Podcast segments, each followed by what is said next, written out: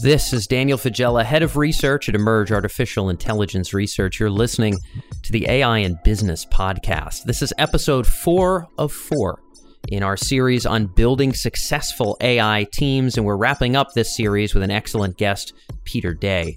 Peter is a PhD in machine learning from the University of Liverpool. He is currently the Chief Technology Officer of Quantcast. Some of you have heard of Quantcast. They offer an audience intelligence platform. The firm was started in 2006. They're based in San Francisco. They have six or 700 employees at this point, a rather substantial firm.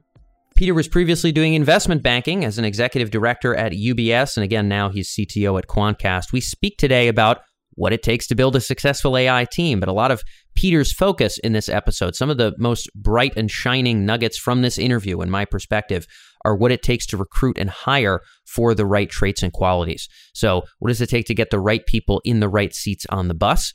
If you are an organization that doesn't necessarily have AI in your blood, you weren't funded by venture capitalists in, you know, 2015 and you're brand new and data scientists are, you know, a key part of your staff already. If you're not there, if you have to bring on data scientists and have them work productively with the rest of your team, what does that look like? And Peter has some great perspective having worked within very large organizations, now a rather fast-moving San Francisco organization and being somebody who is technical on his side and knows what it's like to work with people who are not. Many of you who are tuned in are not technical, but in either case, you've got to be able to figure out how to get those two pieces to connect between our technical and non technical teams. And again, I, I, thought some of the best nuggets today were on the hiring and recruiting side. So let's fly into this episode. This is Peter Day with Quantcast here on the AI and Business Podcast.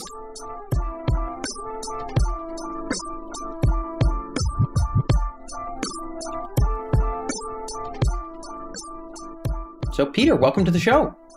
Hi, great to be here. Yes, good to have you with us. And we're talking about a topic that's dear to your own experience around building high functioning AI teams. I, I want to talk first, before we get into talent and some of the nuances of bringing on those right kind of folks, around what high performing around AI and data science and kind of an enterprise and business context actually means. When you think about a high performing AI team, what do they have and what does that mean for you? Great question. I think, you know, firstly, like any high performing team, you know high performing teams have a have a common purpose. They know what hill they're climbing. They, they kind of win and lose together. So making sure that you know your team which is using ai has that well defined rather than being some sort of abstract kind of research function is absolutely critical. I think the second thing a high performing team and particularly a high performing ai team has is the ability to to get stuff done which means it needs all of the things it needs. It doesn't need to you know as few dependencies on other teams and other organizations as possible. And they're typically as small as possible, as small as they can possibly be as well. So trying to get that balance of skill sets kind of aligned, pointed in the same direction, able to unblock themselves so they can make incremental progress is absolutely critical. It's hard to find that right balance because it's often a number of different skills in there. It's not just a set of people who have PhDs in statistics or machine learning. It's a kind of cross functional group that can sometimes take an ambiguous problem and make it less ambiguous can deploy the right you know mathematical approaches and also you know make sure they've got access to to the data and deployment technology and so on and so forth that they need to be able to make incremental progress. But i think a lot of the kind of traits of a high performing ai team are the same as a lot of traits of, of most high performing teams. Got it. Okay cool. So high level that's the definition for those of you tuned in that we're working with here with peter in terms of what high performing means. In terms of what high performing means we're going to need the kind of people to deliver on that. So we, we, we know what we want a team to be capable of. We've got a, a clear vision there. Now we've got to figure out what kind of data science talent do, do we actually require. I remember some five long years ago, Peter, when companies like, you know, big stodgy legacy enterprises might just hire a room and a half full of, you know, really smart PhD people, maybe even pay them beyond what they were going to make at big tech firms just to make sure they could get enough talent and they just kind of wanted AI people and they kind of put them in a room. Of course, that didn't work out very well.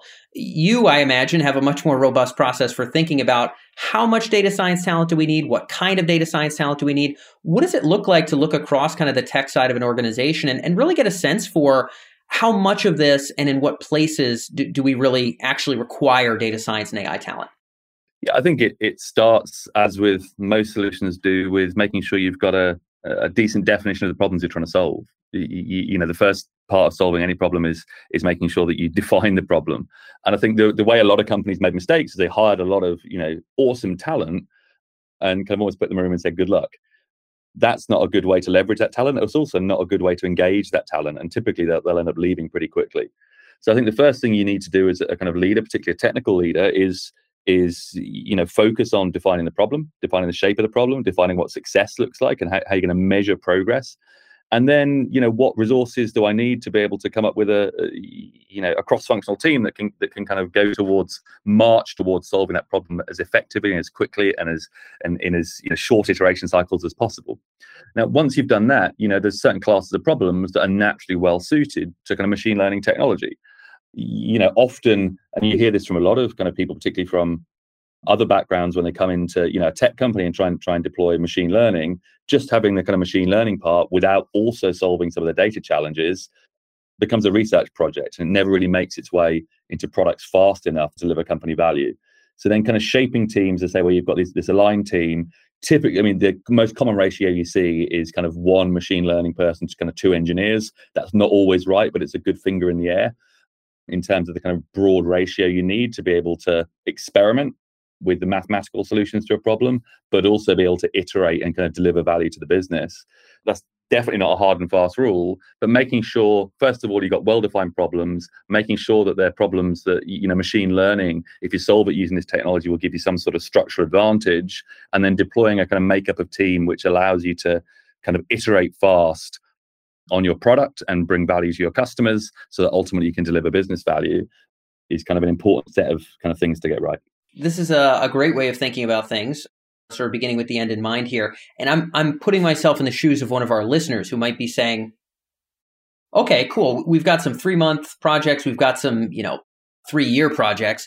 All, things are all across the board. From the standpoint of a technology leader who's maybe looking across an organization and thinking about what kind of talent mix do we need is it really a sense of okay let's get the tech and the business leaders together. Let's really make sure we all have a shared understanding of our most important technology thrusts moving forward our most important outcomes moving forward and then really ask okay what is the talent mix we need for that? And when we look at that horizon with that team should we be thinking you know a, a two year horizon a one year horizon who needs to be at the table? You know, I mentioned kind of business and tech leaders. When it comes to getting clear enough to know where to buffet in that that data science talent, how would you go about it?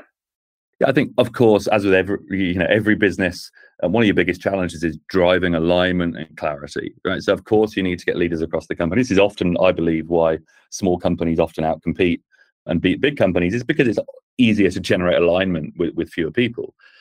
So absolutely, it's critical to to get together and make sure that you're you're, you're, you're truly aligned. And you know, at a company leadership level, it's often really easy, particularly in, in, exec circles and the like, to generate this kind of fake alignment where you make things more and more abstract so that everyone can nod and agree. Whereas true alignment is about the details, right? It's about which metrics are really going to drive us forwards as a business. What does progress look like? And that's hard. It um, is hard. Really, yeah. yeah. It, it, it takes it takes effort. It takes debate, it takes disagreement, and it takes digging into the details, which a lot of people are going to step back from. You've got to kind of be willing to embrace that conflict and get into the into the weeds of it, so that you can really drive what I, what I consider true alignment, which is about details and goals. So that's true, I think, just of company success in general, and particularly when de- choosing to deploy kind of technical talent. Now, the truth of it is, you know, the, the next big, you know, secret success in any company is prioritization. So you need to be aligned at a company level, not just on what winning looks like, but of all the 70 things that you could potentially do, and you probably could and should do at some stage, what are the top two or three that you're actually going to focus on and execute against? So that's just critical to kind of company level leadership. Now, you know, building teams against that, my advice to companies is always start with the teams you've got and deploy those first because I've never seen a hiring plan. you know, that they're often too optimistic in terms of your ability to hire and how quickly you can do that and how yeah. effectively quickly you can make these people productive. So I'm always skeptical of, of kind of plans that rely on huge amounts of aspirational hiring. Yeah, when you say aspirational hiring, you're talking about not only how quickly we bring them on and get them up to speed, but also how lofty and powerful their talent is. You know, we're talking about you know grabbing real A plus players and bringing on you know 20 of them this month and 40 of them next month or what do you mean by aspirational yeah i think you know hiring is imperfect so you know often we, we do everything we can at interview stage to make sure we hire hire talent that is is a good fit but then you know giving them the context and information they need and and setting them up and things can take a whole bunch of time. Getting them working together is a, a you know management skill which which we haven't perfected. It takes time. So there's a lot of hit and miss in kind of forming these high functioning teams. And so it just takes longer than anyone on a project plan will ever tell you. And you very, you know, when you've got a high functioning team, you don't want to break it up because it's actually a pretty rare thing to have these kind of highly motivated teams which have the skills they need and kind of move together. And so I think I, I always advise companies that you know you need to of course focus you know make sure you're truly align on what's important to the company. You need to ruthlessly prioritize and make sure you've got two or three big things that you're kind of focused on. And then you need to start with the existing resources you've got rather than kidding yourself that you're going to be able to take on an additional initiative by hiring all these people that are out there in market. Because you know forming a high functioning team takes time. You know it takes at least 6 to 12 months to get a team you know even a small team kind of working really effectively together yeah. Okay. So plan for that. Consider that to be the baseline reality. Plan on half a year to a year, even for a smaller, yep. you know, early AI team to get clicking, be on the same page. You brought up something really important here at the beginning around agreeing to sort of how we're going to measure success. We see a lot of challenges with that, Peter, in terms of the enterprise. I mean, even startup companies that are that are in the AI world they often kind of don't quite know, you know, exactly what me- what metrics of success are we measuring by in the call center. You know, we we we sell things to call centers, but the metric that we kind of quote ourselves as being able to improve might change every six months. It, it's it's kind of tough to put a thumb on that stuff, but you know, we have to be able to do it to kind of know the direction we're headed in. What have you seen sort of work well for organizations, like you know, in, in terms of who needs to be in the room and what we need to talk about to know? Okay, recommendations and you know improving cart value and loyalty are really important. We think AI could be relevant here. Ultimately, the needles we want to move are this and this. You know, being able to actually get that down, that's tough. And a lot of people skip that step to their own detriment, Peter. What advice would you have for executive leaders around doing that well? Never skip that step. That's okay, the great. Step, right? And, you know, this is in, in many tech companies, this is the role of product management, right? It, it, you know, there's two there's two types of hard problems there's problems that are hard because they're difficult to define. It's that you know what where does value come out? You know, is it basket cart abandonment rate, for example, and reducing that, being able to define that, and then there's problems that are hard to then technically solve. Once you've got a well-defined problem, how do how do you then solve it? A lot of people, particularly you know when you hire people out of an academic um, background, they're very good at the second class of problem. The you know solving you, you deploying you know technology to solve well-defined problems better the first part of the problem is always the first step and it's hard. And luckily we do now have the discipline of product management. Although product means something different in pretty much every organization i think it is over time we're starting to see the role of product at defining these poorly defined problems better and working out what is a metric, metric of success. And sometimes that will be wrong but unless you've got some measure of, of success and some measure of progress more importantly you can't iterate so you need to you need to be spending the time to define you know the shape of the problem. What does progress you know look like? And then validating that obviously with with core business metrics like you know sales and customer retention and, and market share and so on and so forth. But you need to be able to make that bet. You need a process by which you're then going to refine is this is this working for us or not? When i you know reduce basket cart abandonment rate does that lead to me being more adopted by my customers for for example? But it's it's something that you need to you you must never skip that step. Otherwise you literally don't know if you're making progress and you run the risk of just becoming a research organization. Yeah well and and many people paid that price as you're probably well aware with the first half a trillion dollars spent in enterprise ai maybe that's a bit of an exaggeration but i don't quite know was in dark corner proof of concept things that never had a chance of seeing the light of day for deployment for a variety of reasons many of them because we had no idea what the heck we were even looking for for a concrete improvement. So I certainly appreciate you being able to double down, put a foot down, say don't don't skip that step. You also mentioned something really important. We have one last question we're going to cover, but I want to sort of uncover what you meant by something. You had mentioned, "Hey, let's make sure we have a process to make sure, you know, we're not always going to get the needles that we're wanting to move exactly right the first time, and that's that's fine. But we need to have a process in place to be able to say, okay, is this actually leading to the change we wanted? Do we need to maybe measure this a little bit differently? Who generally is responsible for sort of following up? Obviously, AI projects are quite complicated. Who who has the skill set to, to have the oversight and have a regular review process and be able to put something through a filter and say, guys, is this the wrong target to shoot for? You know, who, who steps in and does this? I, I think, I mean, it varies by organization. Certainly in our organization, we've deeply aligned product engineering and machine learning, data science in, into a single organization. Great. We've got program management to provide the kind of structure, if you like, for doing this kind of stuff. And then, then we put processes in. And, and it doesn't matter which framework where you use, whether it's OKRs or it's lead and lag metrics, and there's dozens of others. But you, you know, you need that structure in place. Obviously, it's a bit easier at a smaller company, but the bigger you get, the more important those structures and processes are. And that needs to be someone's job to make sure that you're constantly tuning that machine and then you need roles and responsibilities around you know, defining problems. And as with everything, you know, there's got to be some sort of investment thesis there. And that investment thesis is fundamentally about delivering company value over some time horizon. And you need to be able to measure that. Right. And so you're always going to be making bets that if we do this, then there will be, you know, there will be value for, for our company in it. There'll be we'll be able to win more deals, we'll be able to scale our customers, we'll be stickier, you know, something along those lines. And you need to be able to measure that lag metric. So you, you need that investment thesis there. It needs to be somewhat believable, and then you need to measure it over a time horizon that's meaningful, so that you don't end up with lots of pet projects that don't really have an impact. Yeah. And so, yeah, a lot of this stuff is just how to run a company in general. Yes. Uh, but it's very important that AI has been a bit of a shiny thing for a little while. We've yep. seen that with other pieces of technology as well. We saw it with big data. We've seen it with blockchain. Yep. It's almost like a fashion accessory.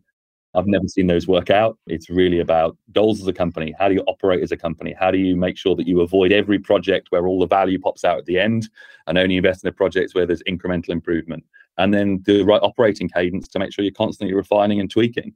Got it. Yeah. Keeping the eye on the ball and certainly is something that's forgotten. On, on one level, I would completely concur. I think part of this is just how do we run a company well? I think that some of those fundamentals just should not be forgotten in the, in the face of a novel technology. At the same time, I'm sure you could probably agree there are many things about planning an AI project that are different than planning an IT project that we might have done 15 years ago.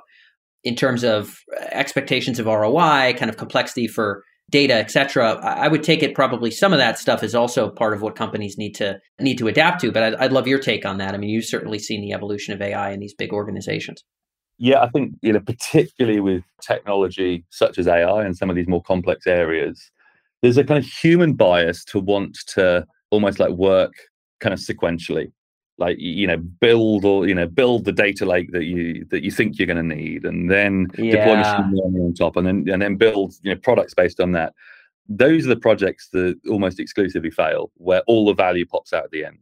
So you know, it's much it's much more effective, in my opinion, to deploy, as say, a cross-functional team, and you you ship a really simple version of it first, using really simple techniques in this kind of space, and then you've got a framework by which you can you can then iterate, and you you get more and more complex over time. And you deploy you know more novel strategies and, and and so on and so forth. But enabling your particularly your your machine learning teams to be able to experiment and to be able to measure progress, providing them the the, the opportunity to do that is really really key. And you know, I say I, I always the projects that scare me the most are the ones where there's almost like a, a bullet payment in the end where all of a sudden value is achieved. I'd much rather fund something whereby we're going to have version one within a few weeks so that we can validate at least part de-risk this somewhat and then we're going to iterate from there. Yes, lighthouse projects. There's a lot of different terminology that folks will use for those kinds of, of projects, but I, I appreciate you re- reiterating that as well. Final kind of question here, and we can be brief, Peter but it'd be useful to get your perspective, is around bringing on AI talent and and ultimately competing for these folks who you know obviously have a pretty nice position in the job market generally speaking. I mean you yourself, you know, PhD in machine learning, you know, previous experience very high up at a large kind of investment bank. It might seem quite natural for me to be speaking to you working at one of the big tech firms in the US who who has almost unlimited budget for these kind of roles. But sometimes, you know, great folks end up in companies that are smaller. Maybe they're scrappier, maybe they're focused in different niches.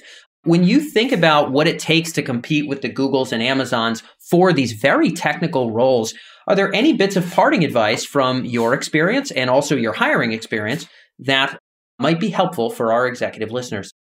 I think you really need to know you know every company needs, its identity and you need to know what what it is you offer to this talent and be really clear about that and, and make sure it's true right so for us i i love my job and one of the reasons i love it is because i get to solve a whole swathe of different problems And that's true for our talent, right? You know, smaller companies, you tend to have a bigger impact and you tend to have an opportunity to do a wider variety of things rather than specialize. And, you know, so I think making sure that you're clear about that. This is your, you're not going to compete with necessarily the biggest tech companies out there in, in terms of pure compensation, but you are going to compete in terms of opportunity and you're certainly going to, you know, compete in terms of impact. And so making sure that you understand your kind of, you know, potential employee value proposition, yeah. make sure that's true as well. That when people come in, they they can see it from day one and they stick around because they know that they're going to have you know huge impact and they're not going to be encumbered by some of the things that seem to impact all big companies. I think is is key. So to me, it's about identity. It's about company identity and being really clear about that.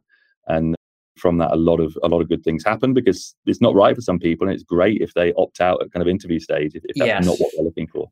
Exactly. Okay, got it. So if, I'm going to try to put that in a nutshell. There's a couple things you put on the table I want our, our listeners to remember before we break today. One is you it starts with knowledge of yourself as a company. What's your direction? What difference are you making in the the lives of your customers? What kind of a culture do you have? Know those things and know to your point what elements of that true identity might appeal and be interesting, unique, beneficial for the right kind of applicant. Maybe you have a certain kind of collaborative process, or maybe you're working on a certain kind of problem that you know will make a business difference or a moral difference or whatever the case may be. You know, be prepared to talk about those things that are that are a little bit different and really lead with that uniqueness, and it'll filter out the people that are not the right fit. Is is this a proper nutshelling, or is there anything you'd like to add to that? I think that's it.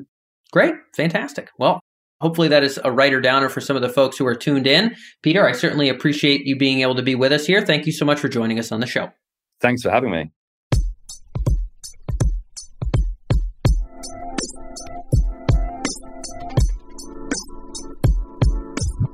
So that is all for this episode. Episode four of this four part series on building a successful AI team. I think running a series is always fun for me. I like to do a few of these per year. I think there's a lot to take away from really being able to shine a tremendous amount of light from different perspectives on one particular focus topic. And I hope for you tuned in, this was a fun ride for you as well.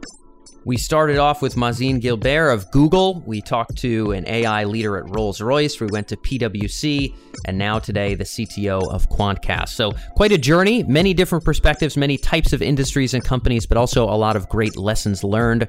Thank you all for being tuned in, and I look forward to catching you in the new year. It's crazy to think it's going to be 2023 the next time you hear us uh, here on the show. We'll be back on the 3rd of January with another episode, as always, here on Tuesday, kicking off our content. We're doing a lot more publishing in 2023 in both audio and text media. If you're not already signed up for the newsletter to receive all of our latest use cases and trends, be sure to do so. You can go to emerj.com slash N1. That's N as in newsletter, and then the number one, emerj.com slash N1. We send out newsletters every Tuesday and Thursday covering use cases, trends, and the ROI of artificial intelligence. So if you want to know where this stuff is hitting the ground running and adding business value, that is all we cover. And I appreciate you as a listener. I hope to have you as a subscriber as well in terms of our newsletter. Again, it's emerj.com slash N1. And otherwise, I hope your holiday was great. I hope your New Year's is fantastic. And I look forward to catching you in 2023.